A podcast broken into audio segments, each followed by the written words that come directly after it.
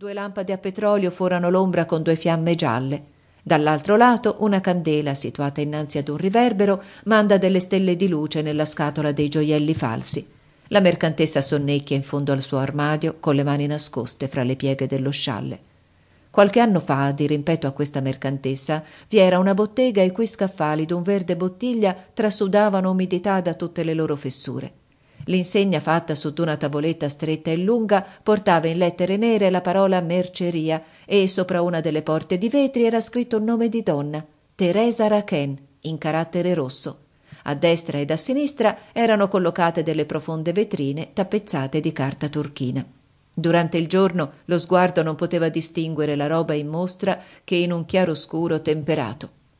Da lato v'era un po' di biancheria, cuffie di tulle arricciato a due o tre franchi l'una, maniche colletti di mussolina, poi lavori a maglie, calzette e calzoncini. Ogni oggetto, ingiallito e sciupato, era lamentevolmente appeso ad un gancio di fil di ferro. La vetrina, dall'alto in basso, si trovava così riempita di cenci biancastri che prendevano un aspetto lugubre nella trasparente oscurità. Le cuffie nuove d'un bianco risplendente producevano macchie crude sulla carta turchina di cui erano guarnite le tavole e agganciate lungo una verga di ferro le calze di colore mettevano delle note scure sulla mussolina sbiadita.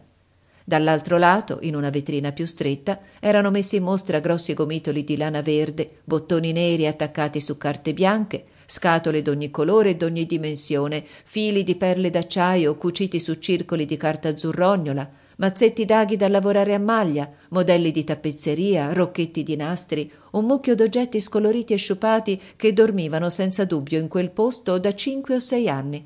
Tutti i colori avevano preso il grigio sporco in quest'armadio di cui andavano divorando la polvere e l'umidità.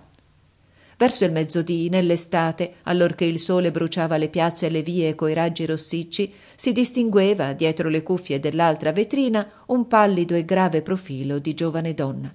Questo profilo si distaccava vagamente dalle tenebre che regnavano nella bottega. Alla fronte bassa e secca s'attaccava un naso lungo, stretto, sfilato.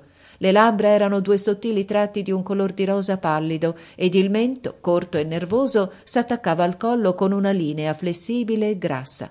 Non si vedeva il corpo che si perdeva nell'ombra, il profilo solo appariva d'una bianchezza pulita, forato da un occhio nero largamente aperto e come schiacciato sotto una folta chioma scura. Esso era là per ore intere, immobile e tutto pace, fra due cuffie sulle quali le verghe di ferro umide avevano lasciato delle strisce di ruggine. La sera, allorché la candela era accesa, si vedeva l'interno della bottega. Era più lunga che profonda. Ad uno dei capi v'era un piccolo banco, all'altro una scala a chiocciola menava alle stanze superiori. Ai muri erano attaccate vetrine, armadi, palchetti di cartone verde. La stanza pareva nuda, glaciale. Le merci impacchettate, strette nei cantucci, non facevano mostra qua e là dell'allegro chiasso dei loro colori. Di consueto v'erano due donne sedute dietro il banco, la giovane dal profilo grave ed una vecchia che sorrideva sonnecchiando. Quest'ultima aveva circa sessant'anni. Il viso grasso e placido le si imbiancava al chiaror della candela. Un grosso gatto tigrato, accoccolato ad un angolo del banco, la guardava dormire. Più giù, seduto ad una sedia, un uomo d'una trentina d'anni leggeva o chiacchierava sottovoce con la giovane. Egli era piccolino, meschino, d'aspetto languido, coi capelli d'un biondo insipido, la barba rada, il viso coperto da macchie rosse. Rassomigliava ad un fanciullo ammalato e male avvezzo. Un po' prima delle dieci la vecchia si risvegliava. Si chiudeva allora la bottega e tutta la famiglia saliva a coricarsi. Il gatto tigrato seguiva i padroni, gorgogliando e fregandosi la testa contro ogni barra della balaustrata. Sopra l'alloggio si componeva di tre stanze. La scala dava in una camera da pranzo che serviva nello stesso tempo da salotto. A sinistra v'era una stufa di maiolica in una nicchia. Di fronte si drizzava una credenza, poi delle sedie erano ordinate lungo i muri. Una tavola rotonda tutta coperta occupava il mezzo della stanza. In fondo, dietro un tramezzo a vetri, si trovava una cucina oscura. Da ogni lato della camera da pranzo v'era una stanza da letto. La vecchia, dopo aver baciato il figlio e la nuora, si ritirava in camera sua. Il gatto s'addormentava sopra una sedia in cucina. Gli sposi entravano nella loro camera.